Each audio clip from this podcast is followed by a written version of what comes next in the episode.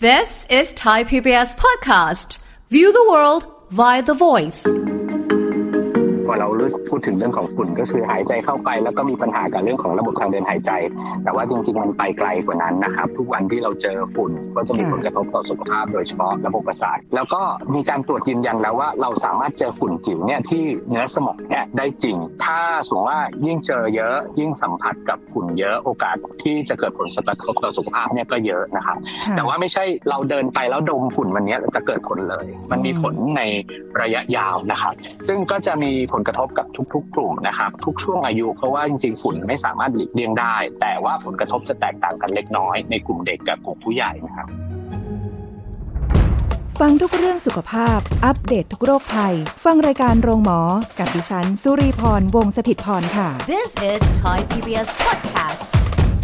ค่ะคุณผู้ฟัง คะวันนี้เราจะมาคุยกันอีกถึงหนึ่งเรื่องปัญหานะคะ ที่ต้องบอกว่าก็ตอนนี้น่าจะเป็นกลายเป็นวาระแห่งชาติกันไปแล้วเรียบร้อยแล้ว เกี่ยวกับเรื่องของฝุ่นจิ๋วภัยร้ายต่อสมองและระบบประสาท เรื่องนี้จะเป็นยังไง เดี๋ยวคุยกับนายแพทย์ชนพิวัตรีพงศ์นายแพทย์ชำนาญการสถาบันประสาทวิทยา กรมการแพทย์กระทรวงสาธารณสุขค่ะสวัสดีค่ะคุณหมอคะครับสวัสดีครับสวัสดีคุณสุริพรแล้วก็คุณผู้ฟังครับค่ะ วันนี้เราคุยกันถึงเรื่องของฝุ่นจิ๋วนะคะ จริง ๆ ก็เผชิญกับฝุ่นจิ๋วกันมาาเรียกว่าเป็นวาระแห่งชาติละตอนนี้นะคะ เดี๋ยวขออนุญาตเรียนถามคุณหมอนะคะ ก็ท้าความกันเล็กๆ น้อยๆนะคะ ถึงเรื่องของฝุ่นจิ๋วนะมันอันตรายยังไงทำไมมันถึงเข้าไประบบประสาทและสมองได้ เพราะว่าในสิ่งที่เป็นองค์ความรู้เราเนี่ย เราจะระวังเรื่องของฝุ่นจิ๋วที่จะลงปอดลงอะไรอย่างนี้มากกว่า แต่มันมีผลกระทบกับระบบประสาทแล้วก็สมองของเรายังไงบ้างคะ ใช่ครับ คืออันตรายที่สุดเนี่ยจริง ๆ ก็คือถ้าพูดถึงเรื่องของระบบประสาทนะครับ ก็คืออันตรายในที่ที่เราไม่รู้ว่าอ๋อมันไปถึงได้ เพราะว่าส่วนใหญ่พอเราพูดถึงเรื่องของฝุ่น ก็คือหายใจเข้าไป แล้วก็มีปัญหากับเรื่องของระบบทางเดินหายใจ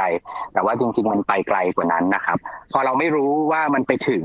จากที่เรารู้สึกว่าอ๋อทางเดินหายใจเราดีไม่ได้มีปัญหาอะไร เราก็จะไม่ได้กลัวแต่ว่าจริง ๆ ทุกวันที่เราเจอฝุ่น ในระยะเวลาที่ต่อเนื่องกันเป็นระยะเวลานานๆ โดยเฉพาะในคนที่อยู่ในพื้นที่ที่ฝุ่นเยอะๆอะไรเงี้ยครับก็จะมีผลกระทบต่อสุขภาพโดยเฉพาะระบบประสาทเขาก็บอกว่ามันไปได้สามเส้นทางนะครับ อย่างที่หนึ่งเลยก็คือปกติเวลาเราหายใจเข้าไปเนี่ยเนื่องจากฝุ่นมันมีขนาดเล็กมาก มันจะลงไปที่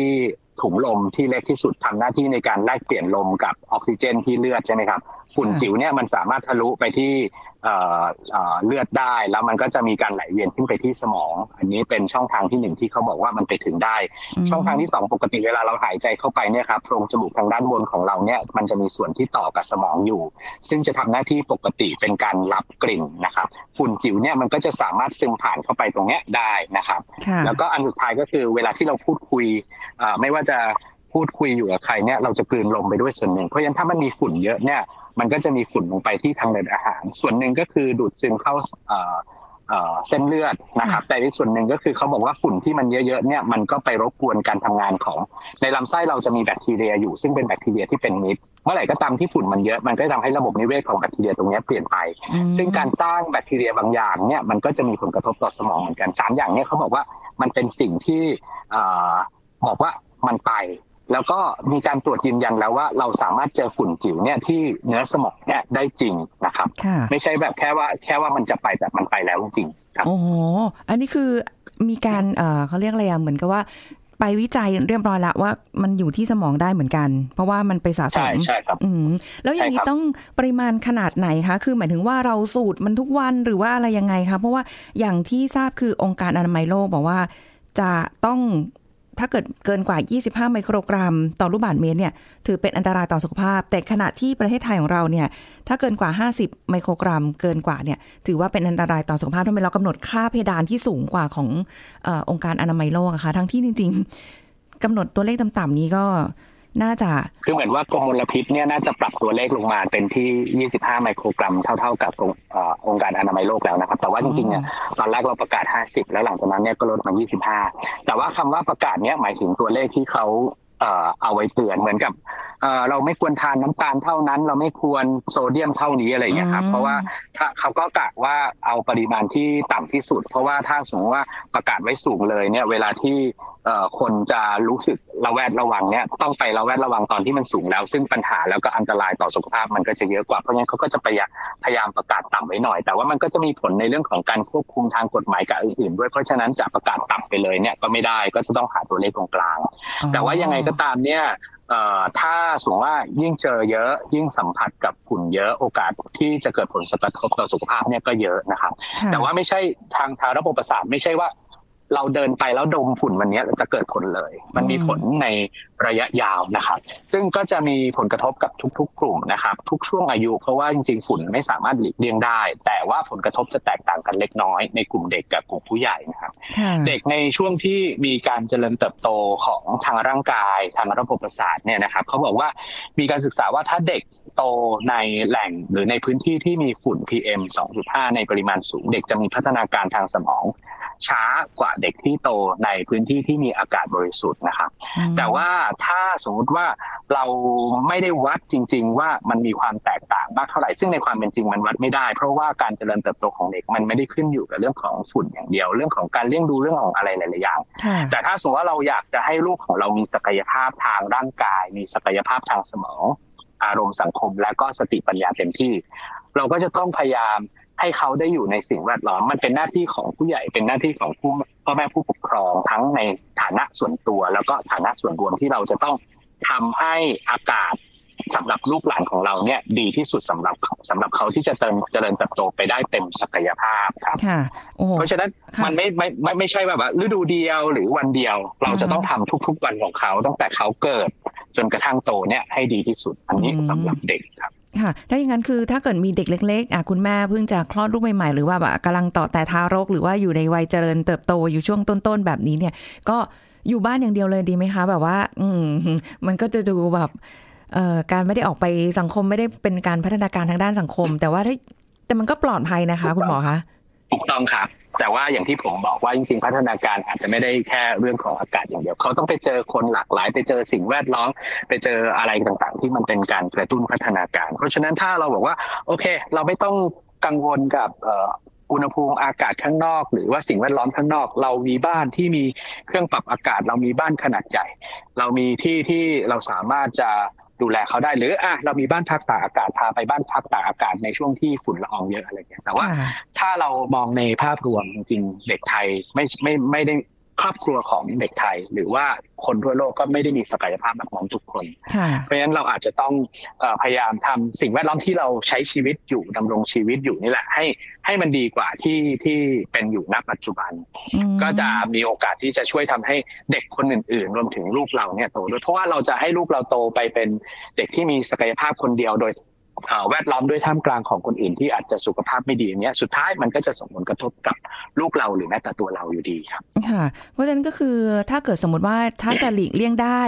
นะคะ ในวันที่กรณีมีฝุ่นเยอะๆนะคะ ขึ้นแบบเป็นสีแดงสีส้ม มีผลกระทบเนี่ยก็ไม่ควรออกนอกบ้านหรือทำกิจกรรมอะไร อันนั้นน่าจะดีสำหรับเด็กเลยแหละนะคะ แล้วอย่างถ้าเกิดจำเป็นต้องไปโรงเรียนล่ะคะ คุณหมอคะเด็ก ๆเขาก็ต้องไปโรงเรียน แต่นี้การควบคุมหรือว่าการที่จะให้เด็กใส่หน้ากากอนามัย ตลอดเวลาเนี่ยดูแล้วอาจจะมีปัญหาเล็กน้อย เช่น เด็กบางคนอาจจะไม่ชอบใส่หรือถอดหรือด้วยความที่เขาไม่รู้นะคะ ตรงนี้เราเราพอที่จะมีคำแนะนํำยังไงได้บ้างไหมคะกรณีที่เขาต้องไปโรงเรียนนะคะสำหรับเด็กจริงๆมันเป็นเรื่องยากมากนะครับ ไม่ใช่เฉพาะเรื่องของฝุ่นอย่างเดียวตอนช่วงโควิดที่เราจะให้เด็กใส่หน้ากากอนามัยนี่มันก็จะมีผลกระทบ โดยตรงก็เลยคือเรื่องของการหายใจโดยตรง เพราะว่า แรงของเขาที่จะสูดหายใจผ่านทะลุหน้ากากเนี่ยมันก็จะยากกว่าการหายใจแบบธรรมดานะครับ เพราะฉะนั้นเวลาที่เราจะพูดถึงมาตรการที่จะช่วยเหลือเด็กเนี่ยจึงไม่ได้เป็นแค่มาตรการในเรื่องของการป้องกัน แต่เราพยายามมุ่งเน้นไปเรื่องของมาตรการในส่วนรวมของทั้งจากภาครัฐการมีส่วนร่วมของหลาย ๆ ภาคส่วนในเรื่องของนโยบายในเรื่องของกฎหมายที่จะมาควบคุม อย่างนั้นมันจะยืนยาวแล้วก็ยั่งยืนกว่า แต่ว่าในช่วงที่ปัญหาเหล่านี้มันยังไม่ได้ถูกจัดการโอเค เราอาจจะช่วยในเรื่องของการ กระตุ้นให้เขาสวมใส่หน้ากากหน่อยนะครับ หรือว่าปัจจุบันอย่างเช่นกรุงเทพมหานครเขาก็จะมีห้องเรียนปลอดฝุ่น ซึ่งผมไม่แน่ใจว่าสำเร็จไปมากน้อยแค่ไหนก็คือติดแอร์ในห้องเรียนเพราะว่าเด็กๆ จะต้องนั่งเรียนอยู่ในนั้นเนี่ยเช้าแล้วก็บ่าย ซึ่งถ้าสมมติว่าสามารถที่จะเรียนในห้องที่เป็นระบบปรับอากาศ หรือมีการดูดดูดฝุ่นอะไรเงี้ยอาจจะช่วยเขาได้ แต่ว่ามันก็จะเป็นแค่การแก้ปัญหาในระยะสั้น การแก้ปัญหาในระยะยาวก็จะต้องเป็นหน้าที่ของพวกเราผู้ใหญ่ที่จะต้องวางแผนสำหรับเด็กด้วยซึ่งผลกระทบ ตะกี้เราพูดถึงเฉพาะเด็กใช่ไหมครับ แต่ว่าจริงๆผลกระทบในเรื่องของสุขภาพทางระบบประสาทในผู้ใหญ่ก็มีเหมือนกัน ในผู้ใหญ่เนี่ยถ้าสมมติว่าอยู่ในพื้นที่ที่มีฝุ่นควันเยอะติดต่อกันเป็นระยะเวลานานๆ หลายปีหลายฤดูเนี่ยนะครับมีปัญหาเรื่องของความจำได้สมองเสื่อมก่อนวัยได้นะครับ เป็นพาร์กินสันได้นะครับมีโรคอุบัติใหม่เช่นสมองอักเสบโดยที่เกิดจากการอัดกระตุ้นของฝุ่นก็ได้ฝุ่นฝุ่นดูดลมหายใจเข้าไปทำให้ปอดอักเสบใช่ไหมครับ แต่ถ้ามันกระจายไปที่สมองก็ทำให้สมองอักเสบได้ เป็น stroke หรืออัมพฤกษ์อัมพาตเนี่ยก็ได้เหมือนกัน เพราะฉะนั้นก็จะมีผลต่อสมองสำหรับผู้ใหญ่เนี่ยเหมือนกัน เพราะฉะนั้นเวลาที่เราจะต้องมาดูว่าเราจะป้องกันยังไงคิดถึงเด็กแล้วคิดถึงเราแล้ว เราก็ต้องคิดถึง ทุกๆคนด้วยนะครับโอ้โห ฟังดูแล้วพูดด้วยความผลกระทบมันมีค่อนข้างมาก แล้วมันมีผลต่อระบบประสาทและสมองยิ่ง ถ้าเกิดว่าอย่างเด็กสะสมมาเรื่อยๆ ถ้าเกิดว่าปัญหาเนี้ยมันยังไม่ได้มีการแก้ไขมันเป็นอย่างเงี้ยไปเรื่อยๆ เนี่ย มัน กับเด็กอะ่ะมีผลกระทบแน่นอนนะคะ เพราะว่าสุขภาพหรืออะไรเงี้ยร่างกายเขาอาจจะยังไม่ได้แข็งแรงเท่ากับผู้ใหญ่ แต่ในขณะเดียวกันผู้ใหญ่แล้วเองก็ตามเนี่ยที่เห็นแข็งแรงแข็งแรงอยู่แต่อย่าลืมนะคะ คุณผู้ฟังว่ามันเป็นฝุ่นจิ๋วเนาะคุณหมอเนาะมันก็เลยทำให้แบบเข้าไปทั้งที่คุณหมอบอกคุณผู้ฟังไปตั้งแต่ต้นว่าทั้งโพรงจมูกนะคะ เข้าไปแบบที่สมองส่วนหน้าด้านล่างเข้าไปในปอดอันนี้หลักๆเลยนะคะ แล้วก็ ไหลเวียนไปยังสมองของเราได้อีกต่างหาก มันมีผลกระทบต่อระบบประสาทและสมองอาจจะเป็นพาร์กินสันโอ้โห แล้วก็มีทั้งทางเดินอาหาร คือทุกวันนี้ค่ะ คุณหมอคะแอคทิวิตี้นะคะส่วนใหญ่แล้วเราก็จะออกข้างนอกกันซะส่วนใหญ่นะคะ เพราะว่าหลังจากที่เราก็ผ่านที่เราต้องกักตัวกันมา หลายปีเนี่ยนะคะ พอมีโอกาสเราได้แบบอาลาโอเพนละเต็มที่ออกมาทำกิจกรรมอะไรอย่างเงี้ยนะคะ มันก็หลีกเลี่ยงไม่ได้นะคะ เพราะมันเจอ กับฝุ่นอะไรแบบนี้ถึงแม้ว่าจะใส่หน้ากากอนามัยถ้าสมมติว่าไม่ได้เป็น N95 อะอย่างนี้ขออนุญาตถามคุณหมอเลยแล้วกันเรื่องของหน้ากากอนามัย ไม่ใช่เป็น N95 แต่เป็นหน้ากากที่เราใส่ป้องกันโควิดกันที่ผ่านมานี่ค่ะ ใส่หนึ่งชั้นสองชั้นหรือว่าอะไรเงี้ย มันพอที่จะช่วยได้ไหมคะ เพราะว่าอะต้องยอมรับว่าหน้ากาก N95 เนี่ย มันก็มีราคา แพงกว่าหน้ากากอนามัยที่เราใส่ทั่วไปด้วยครับ จริง ๆ มันกันได้แต่ในปริมาณที่อาจจะไม่ได้ไม่ได้ดีหรือว่าเป็นประโยชน์มากนะครับเพียงแต่ว่าถ้าสมมติว่าเราเคยเห็นคนที่เขาใส่หน้ากากหนึ่งชั้นสองชั้นสามชั้น เวลาใส่ทั้งวันอะไรเงี้ย เวลาถอดเนี่ยเราก็จะเห็นว่าชั้นนอกสุดเนี่ยมันก็จะแบบดำไปเลยใช่ไหมครับ ชั้นในเนี่ยมันก็จะกรองมาเพราะฉะนั้น ปริมาณชั้นยิ่งเยอะยิ่งกรองได้เยอะ แต่ถามว่าปริมาณที่เยอะเนี่ยแล้วคุณภาพของอากาศที่เราหายหายใจเข้าไปล่ะ แรงที่เราจะต้องใช้เพื่อที่ปกติเราหายใจเนี่ยเราไม่ต้องใช้แรงนะครับ เราไม่ต้องฝึกเราไม่ต้องฝืน มันจะเป็นการหายใจไปตามธรรมชาติ แต่เมื่อไหร่ก็ตามที่เราต้องมีอุปกรณ์มากั้นระหว่างอากาศกับ ทางเดินหายใจของเราเนี่ยเราจะต้องใช้แรงเพิ่มมากขึ้น หมายความว่าเราก็จะเหนื่อยมากขึ้นปกติเราเดินขึ้นชั้น 2 ชั้น 3 เราเดินได้สบายไม่เหนื่อยแต่เมื่อไหร่ก็ตามที่เราเดินขึ้นในขณะที่สวมหน้ากากด้วยเนี่ยเราจะเหนื่อยมากขึ้นแปลว่าถ้าเราจะป้องกันให้ได้ ฝุ่นน้อยลงมากๆ เราก็ต้องแลกมากับบางอย่าง ซึ่งจริง ๆ มันไม่ควรเป็นอย่างนั้น เราควรจะมีสิทธิ์ในการที่จะทำกิจวัตรประจำวัน แล้วก็หายใจเอาอากาศปกติโดยที่ไม่ต้องสวมใส่หน้ากากอนามัย ซึ่งเราจะไปเราจะทำให้สิทธินั้นเนี่ยมันเป็นจริงได้ยังไงเนี่ยมันจะต้องอย่างที่ผมเรียนนะครับว่า เราอะด้วยส่วนหนึ่ง เช่นสมมติว่าเราฐานะในฐานะของประชาชนทั่วไป ถ้าจะต้องเผาขยะเผาเศษใบไม้เนี่ยเราเปลี่ยนไปทำอย่างอื่นได้ไหมหรือถ้าท่านที่ทำเกษตรกรรมนะครับ การเก็บเกี่ยวผลผลิตเรียบร้อยแล้วเนี่ย เรามีวิธีการจัดการผลผลิตที่มันเหลือเนี่ยยังไงที่ไม่ใช่การเผานะครับ หรือท่านที่เดินทางบ้านหนึ่งมีรถหลายคันอะไรเงี้ยการเผาไหม้ที่ไม่สมบูรณ์ก็ทำให้เกิดฝุ่น PM 2.5 เราจะสามารถลดการใช้อะไรก็ตามที่มันทำให้เกิดฝุ่นได้ไหมในฐานะของส่วนบุคคลถ้าเป็นส่วนรวมปัจจุบันมันจะมีหลายส่วนที่พยายามผลักดันพรบอากาศสะอาดนะครับ ซึ่งเรามีส่วนร่วมเล็ก ๆ ได้ด้วยการไปลงชื่อสนับสนุนตรงส่วนนั้นนะครับ หรือติดตามการทำงานของ รัฐในการที่จะจัดการนโยบายที่จะทำให้เรามีอากาศที่สะอาดขึ้น ถ้าสมมติว่าเราปล่อยปะให้เป็นปล่อยปะละเลยให้เป็นหน้าที่ของรัฐโดยที่เราไม่ได้ติดตามหรือไม่กระทุ้งบางอย่างมันอาจจะไม่สำเร็จก็ได้ แต่ถ้าเราทุกคนจับตาแล้วก็มีส่วนร่วมในการที่จะทำให้มันสำเร็จเร็วขึ้นผมว่าเราจะได้อากาศหายใจที่สะอาดเร็วขึ้นโดยที่ไม่ต้องมาซื้อหาอุปกรณ์ในการหายใจ แล้วก็ไม่ต้องมาแลกกับ ความเหนื่อยที่จะเกิดขึ้นด้วยครับค่ะอ่าอันนี้ก็เห็นด้วยค่ะ แล้วก็อยากจะให้เป็นมาตรการที่แบบว่าจริงจังนะคะ เพราะว่าก่อนหน้านี้อาจจะเป็นการขอความร่วมมือกันมาระยะยาวและระยะหนึ่งแล้วนะคะ ตอนนี้ก็ถ้าเกิดมีมาตรการอะไรที่สามารถจะดำเนินการได้อย่างจริงจังเนี่ยนะยิ่งกว่านี้เนี่ยนะคะ ก็จะดีมากเพราะว่าคือไม่อยากตื่นเช้ามาแล้วก็ต้องเปิดแอปอะค่ะคุณหมอ มาดูว่าใช่ใช่โอ๊ยครับสภาพอากาศวันนี้เออเราต้องใส่แมสเพิ่มนะคะสองชั้นสามชั้นแค่เดินไปนี้ก็จะไม่ไหวกันอยู่แล้วนะคะแล้วก็ห่วงกังวลว่าเพราะว่าคุณหมอให้ข้อมูลไว้ว่ามันมีโอกาสที่จะเออถ้าอย่างเนี้ยเราเจอสภาพอากาศฝุ่นจิ๋วแบบเนี้ยไปนานๆอึมครึมอึมครึมกันไปเนี่ย ซึ่งแต่ละพื้นที่อาจจะมีปริมาณของฝุ่นจิ๋ว ไม่เท่ากันด้วยใช่ไหมคะ คุณหมอครับนะใช่คะครับอุ้ยในกรุงเทพนี้แบบอือหือแทบจะมองไม่เห็นข้างหน้านะคะ หนักเหมือนกันเนาะแต่ว่าถ้าเกิดเป็นระยะยาวมาก ๆ เลยค่ะ โอ้โหมาตรการมันยังไม่ได้ผล เพราะว่าอาจจะยังมีบางส่วนที่อาจจะยังไม่ได้ตระหนักถึงเรื่องที่เกิดขึ้น เพราะเห็นว่าเอ้าเราก็ไม่ได้เป็นอะไร เพราะว่าเมื่อกี้คุณหมอบอกคุณผู้ฟังไปแล้วว่า มันเป็นระยะยาวนะ ผลกระทบระยะยาว กว่าเราจะค รับรู้เนี่ยมันมันเกิดหรือมันส่งผลกระทบต่อสุขภาพหนักๆเนี่ยมันต้องใช้ระยะเวลานะคะ แต่บางคนถ้าเกิดแบบเอ่อมีเกี่ยวกับโรคระบบทางเดินหายใจอันนี้เขาก็จะไวต่อสิ่งแวดล้อมต่อฝุ่นง่ายขึ้นใช่ไหมคะคคุรับณหมอเร็วขึ้น ใช่ครับอืมแล้วใช่ครับมันมีโอกาสที่จะนำไปสู่โรคอุบัติใหม่เกิดขึ้นเกี่ยวกับระบบทางเดินหายใจเกี่ยวกับระบบประสาทสมองได้ในอนาคต ถ้าเรายังต้องเผชิญแบบนี้อยู่ถูกไหมคะ ใช่ใช่ครับใช่ครับโอ้โหเอ่อจริงๆก็คือเนื่องจากว่าเอ่อ โรคเนี่ยมันไม่ได้เกิดขึ้นเอ่อทำให้เกิดอาการเลยทันทีทันใดนะครับ เพราะฉะนั้นมันต้องมันต้องใช้เวลา พอจะไปพูดถึงเรื่องของการป้องกันทำยังไงจะไม่ให้เกิดอะไรเงี้ยมันเลยจะค่อนข้างยากนิดนึงเพราะว่า อ้าวณตอนนี้ก็ไม่เห็นเป็นอะไรนี่อืมทำไมจะต้องกลัวหรือทำไมจะต้องกังวลอะไรเงี้ยครับแต่ถ้าค่ะสมมติว่าเรามองไปข้างหน้าว่า เราไม่อยากเจ็บป่วยด้วยโรคเหล่านี้ซึ่งสุดท้ายแล้วอาจจะตกเป็นภาระของคนอื่น เป็นภาระของครอบครัว หรือว่าเราจะมีชีวิตยืนยาวแบบที่คุณภาพชีวิตไม่ค่อยดีอะไรเงี้ยอ่าเราอาจจะต้องกังวลอย่างนั้นอะมากกว่าเพื่อที่จะให้เราตระหนักแล้วก็รู้ว่าเราอยากจะต้องป้องกันอ่า พวกนี้มันจะคล้ายๆ กับเอ่อเบาหวานความดันที่ทุกคนบอกว่าเอ้ยน้ำตาลขึ้นความดันขึ้นไม่เห็นเป็นไรเนี่ยนะอืมตอนนี้แต่ว่าพวกเนี้ยมันเหมือนระเบิดเวลารวมถึงเรื่องของฝุ่นต่อระบบประสาทด้วยค่ะเมื่อไหร่ก็ตามที่มันยังไม่เกิดเรื่องมันก็จะไม่มีปัญหา แต่พอเกิดเรื่องแล้วเราจะย้อนกลับไปอ๋อรู้อย่างนี้ทำอย่างนั้นรู้อย่างนี้ทำอย่างนี้อะไรเงี้ยอืมมันทำไม่ได้ เพราะว่ามันเกิดขึ้นไปแล้วนะครับ แล้วก็ฝุ่นที่มัน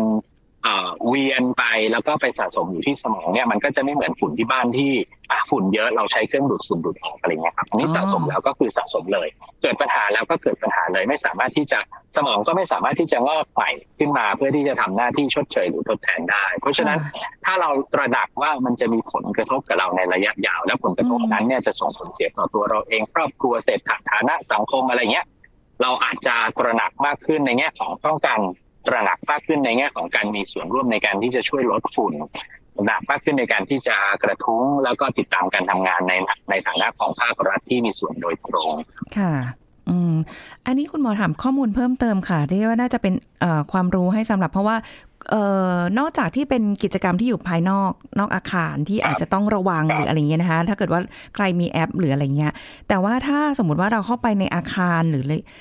หรือในรถยนต์ของเราเองนะคะ ฝุ่นพวกเนี้ยมันก็มันก็เข้าไปได้เหมือนกันมันมันคือมันอยู่ทุกที่เลยไหมคะเพียงแต่ว่าข้างนอกอาจจะเยอะหน่อยใช่ครับเข้าไปได้แล้วก็โอ้เอ่อแม้ว่าแม้ว่าเราจะมีเครื่องกรองอากาศแต่ว่ามันก็ไม่สามารถที่จะกรองได้ร้อยเปอร์เซ็นต์นะครับค่ะมันอาจจะกรองได้เยอะในช่วงที่เราซื้อใหม่ๆหรืออาคารที่เราเอ่อทำมาเพื่อที่จะป้องกันฝุ่นอะไรเงี้ย มันก็จะดีตอนช่วงใหม่ๆแต่เมื่อไหร่ก็ตามที่มันเหมือนเกิดการรั่วนะครับ เกิดการมีช่องหรือมีรูที่มันสามารถจะเข้าไปได้ อันนี้มันก็ค่ะสามารถเข้าไปได้อยู่ดีอืมครับเพราะฉะนั้นถ้าสมมติว่าเรารู้สึกว่าเราจะต้องทำกิจกรรมอะไรข้างนอกนะครับอ่าส่วนหนึ่งก็คือโอเควางแผน เราตรวจเช็คซิว่าอ่า วันเนี้ยอ่าฝุ่นเนี่ยมากน้อยแค่ไหน ถ้าสมมติว่ามันอยู่ในเกณฑ์ที่เริ่มอันตราย สีส้ม สีแดงอะไรอย่างเงี้ยครับ ถ้าค่ะกิจกรรมนั้นเราสามารถหลีกเลี่ยงได้เราอาจจะเลื่อนไปใช้หรือว่าไปทำในวันอื่นๆ หรือถ้าหลีกเลี่ยงไม่ได้เรามากำหนดวางแผนดูซิว่าเราจะใช้เวลายังไงให้สั้นที่สุดในสถานที่ที่เรากำลังจะไปอืมวางแผนทุกอย่างให้ดีวางแผนการเดินทางวางแผนกิจกรรมเรียงซีเควนต์ต่างๆ อะไรอย่างเงี้ยนะครับ หรือค่ะ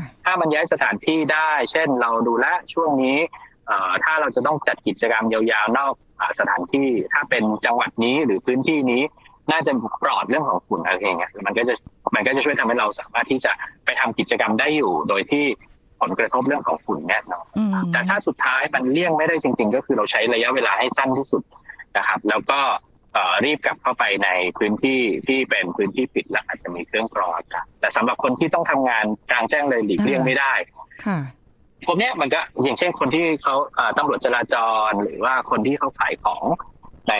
พื้นที่ที่จะต้องขายตลอดก็เข้าไปขายในอาคารก็คงไม่ได้อะไรอย่างเงี้ยครับค่ะนั้นก็สวมใส่เครื่องป้องกันเท่าที่รู้สึกว่าร่างกายไหวแล้วก็โอเค อืม แต่พยายามใส่ ถ้าอยู่ข้างนอกเนี่ยใส่ให้ได้ตลอดดีกว่า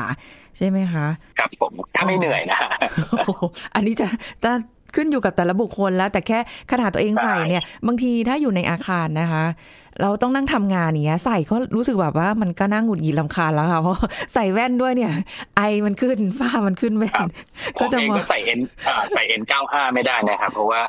มันรู้สึกมันหายใจไม่โล่งอืมแล้วมันก็รู้สึกว่ามันหายใจไม่ค่อยสะดวก เรารู้สึกว่าเราต้องการออกซิเจนถึงแม้มันจะปนมากับฝุ่นอะ มันก็ก็ก็รู้สึกดีกว่ากับการที่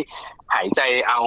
สะอาด แต่ว่าความรู้สึกว่าออกซิเจนมันไม่พออะไรอย่างเงี้ยนะครับอ๋อแต่ว่าหลายคนก็มีอาการแบบเบื้องต้นเลยนะคะ คุณหมอที่แบบทั้งตัวเองเป็นหรือว่าอะไรเงี้ย คือวันไหนที่อ่าโอเค มันไม่ได้ขึ้นสีส้มสีแดง แต่ว่ามันก็เอ่อมีอาการระคายคอ แสบคอครับไอครับแค่แค่ออกมาแบบนิดเดียวเนี่ย โอ้โห ไอแบบนานมากเลยค่ะ อันนี้ก็คือ คือมันเข้าไปแล้วเรียบแล้วร้อยก็ผลกระทบโดยตรงเลยใช่ใช่อืมคือพยายามอย่าเปิดแมส แต่บางทีก็ไม่ก็ไม่ได้ แล้วอย่างนี้จะทำยังไงคะเพราะว่าบางคนบอกว่าโอ้ถ้าเกิดใส่หน้ากาก N95 ค่ะนะคะ ก็เราก็จะเขาเรียกอะไรอะเอ่อสูดออกซิเจนได้ไม่เต็มที่มันก็มีก๊าซคาร์บอนไดออกไซด์ที่เราแบบว่าหายใจออกมาเนี่ยค่ะมันแล้วเราก็สูดเข้าไปอะ มันไม่ได้มีผลกระทบด้วยเหรอคะเราเราควรจะเอาอะไรดีมีมีมีเหมือนกันครับ คือปกติเนี่ยวิธีเอ่อ กระบวนการในการรักษาทางการแพทย์ทั้งหลายเนี่ยมันก็จะมีทั้งข้อดีข้อเสียอย่างเช่นเวลาสมมติว่าเราไปหาหมอหมอก็จะเสนอทางเลือกว่าหนึ่งสองสามโดยที่หนึ่งมีข้อดีแบบนี้นะแต่ก็มีข้อเสียแบบนี้สองมีข้อดีแบบนี้แล้วก็มีข้อเสียแบบนี้ การสวมใส่หน้ากากก็เหมือนกัน ถ้าสมมติว่าเราสวมใส่หน้ากากเอ่อที่เป็น surgical mask ที่เราใส่กันทั่วไปเนี่ยค่ะหนึ่งชั้นมีข้อดีอย่างนี้นะ แต่ถ้าเพิ่มสองสามชั้นเนี่ยมันก็จะมีข้อเสียอย่างนี้ หรือถ้าเป็น N95 อืมก็มีข้อดีแบบนี้แล้วก็มีข้อเสียแบบนี้อะไรเงี้ย ซึ่งซึ่งมันก็จะต้องมาดูว่าข้อดีหรือข้อเสียอันไหนที่มันมากกว่ากัน แล้วเราก็เลือกอันที่เรารู้สึกว่ามันเหมาะสมกับเรามากที่สุด อืมเพื่อเพื่ออย่างน้อยคือเป็นการป้องกันไว้ก่อน อะไรที่เป็นการป้องกันใช่ไว้ก่อนได้ แต่ส่วนในใช่อนาคตเราจะมีโอกาสได้สูดหายใจได้เต็มปอดอีกไหมเนี่ย อีกเรื่องหนึ่งนะคะคือมันคงไม่ได้บอกว่าต้องเป็นของภาครัฐอย่างเดียวนะที่ช่วยกัน เพราะว่าก็คงต้องขอความร่วมมือกับหลาย ๆ ฝ่ายด้วย เพราะว่าเนี่ยคือปกติเนี่ย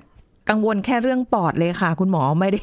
ไม่ได้มองว่ามันจะไปมีผลกระทบต่อระบบประสาทและสมองด้วย อันนี้เป็นข้อมูลที่ดีมากเลยทีเดียวนะคะ ที่วันนี้ก็ได้มีโอกาสคุย แล้วก็ทุกคนก็ควรที่จะได้ ระมัดระวังป้องกัน อยู่ภายในบ้านมันก็มีฝุ่นจิ๋วเมื่อกี้ขับขับรถมาอย่างเงี้ยค่ะ คุณหมอคะก็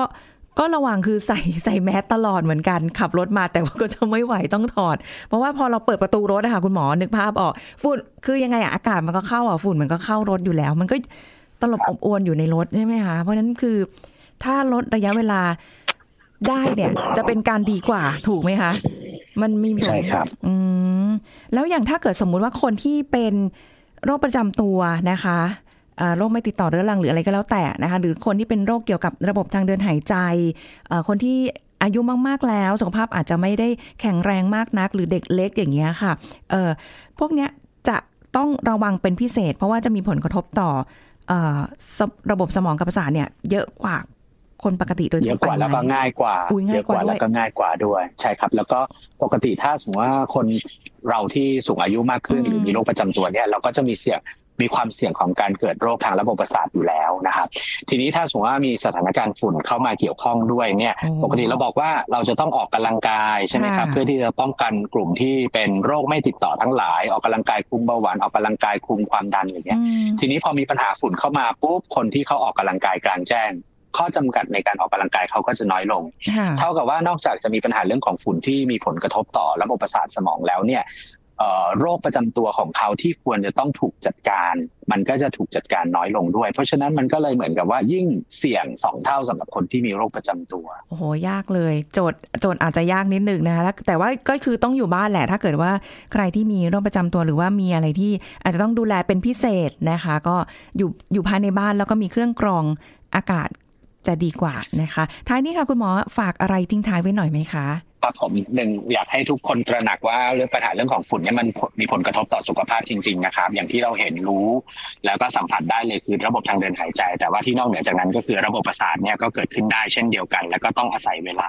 คล้าย ๆ กับระเบิดเวลาแม้ว่าวันนี้เราจะรู้สึกว่ามันยังไม่ได้กระทบ แต่ว่าถ้าสมมติว่าเราปล่อยให้มันเป็นแบบนี้ไปเรื่อยๆอนาคตข้างหน้าเราอาจจะเจ็บป่วยจากโรคที่เกิดจากฝุ่นทั้งทั้งที่เราสามารถที่จะช่วยกันได้ แล้วก็เมื่อเราตระหนักแล้วเราก็จะรู้ว่าเราก็จะมีส่วนในการที่จะลดนะครับ แล้วก็จัดการทั้งในฐานะของตัวเราเอง แล้วก็ในฐานะของหน่วยงานภาครัฐ หรือว่าติดตามการทำงานของภาครัฐเพื่อที่จะให้ปัญหาของฝุ่นเนี่ยมันลดลง ซึ่งถ้าเราช่วยกันผมคิดว่ามันน่าจะถึงวันนั้นวันที่เราหายใจได้แบบที่ไม่ต้องสวมใส่หน้ากากนะครับแล้วก็ได้อากาศบริสุทธิ์เนี่ยผมว่ามันจะเร็วขึ้นถ้าเราช่วยกันครับ ค่ะ อันนี้ก็เป็นสิ่งที่คุณหมอได้ฝากคุณผู้ฟังกันเอาไว้นะคะ แล้วก็เชื่อว่าเราจะต้องเรียนรู้ไปแล้วก็ตระหนักถึงเรื่องที่เกิดขึ้นด้วยนะคะ ก็ต้องช่วยๆกันนะคะ คนละไม้คนละมือ แล้วก็จะได้สภาพอากาศที่กลับมาหายใจได้เต็มปอดกันมากยิ่งขึ้นค่ะ วันนี้ต้องขอบคุณนายแพทย์ชนพิวัตรค่ะที่มาร่วมพูดคุยในรายการโรงหมอของเราในวันนี้ด้วยนะคะ ขอบคุณค่ะคุณหมอคะสวัสดีค่ะเอาละค่ะคุณผู้ฟังหมดเวลาแล้วกับรายการโรงหมอนะคะ พบกันใหม่ครั้งหน้าค่ะ วันนี้ลาไปก่อน ดูแลสุขภาพกันด้วยนะคะ สวัสดีค่ะ This is Thai PBS Podcast ทำไมสารอาหารในนมจึงมีประโยชน์กับร่างกายสำหรับคนที่มีอาการแพ้นม แพ้ส่วนใดของนมกันแน่ อาการเป็นอย่างไร ผู้ช่วยศาสตราจารย์ดรเอกราชบำรุงพืช ผู้เชี่ยวชาญด้านโภชนาการ มาเล่าให้ฟังครับ ต้องบอกก่อนครับว่านมเนี่ยเป็นอะไรที่อยู่คู่กับสังคมไทยมานานแล้ว เนาะเพราะนมเนี่ยมันเป็นแหล่งของสารอาหารที่ค่อนข้างที่จะครบถ้วนและมีประโยชน์ ทั้งคาร์โบไฮเดรตโปรตีนไขมัน วิตามินแร่ธาตุทั้งหลายแหล่ แล้วเราก็เลยแนะนำเลยว่าโอ้ยให้ดื่มนมนะ วันละ 2 แก้วถึง 3 แก้วนะตั้งแต่เด็กเรื่อยมาเลย แต่มันมักมีปัญหาครับ คือพอดื่มนมเนี่ยนมในที่นี้พอพูดนมเฉยๆคนก็จะหมาย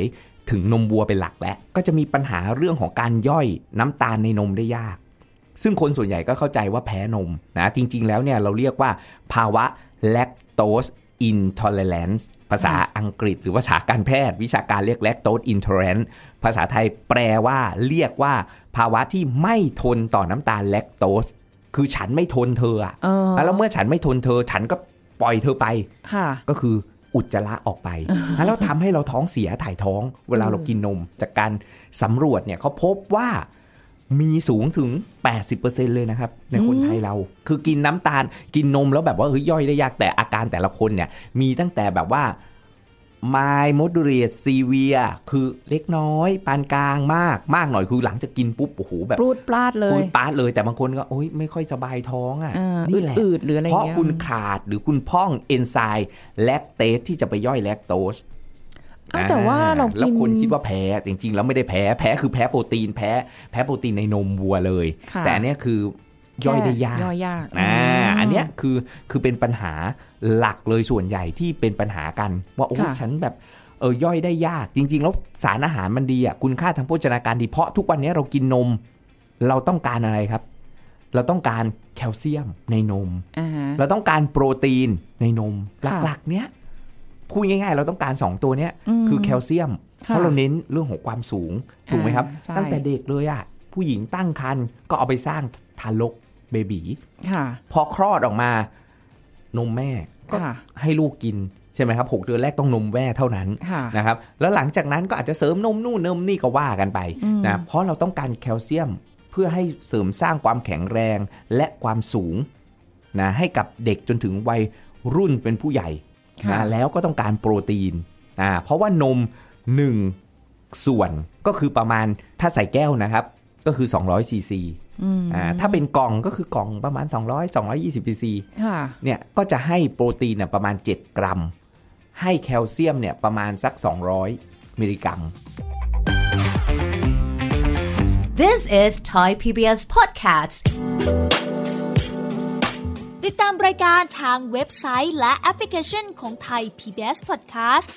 Spotify SoundCloud Google Podcast Apple Podcast และ YouTube Channel Thai PBS Podcast Thai PBS Podcast View the world via the voice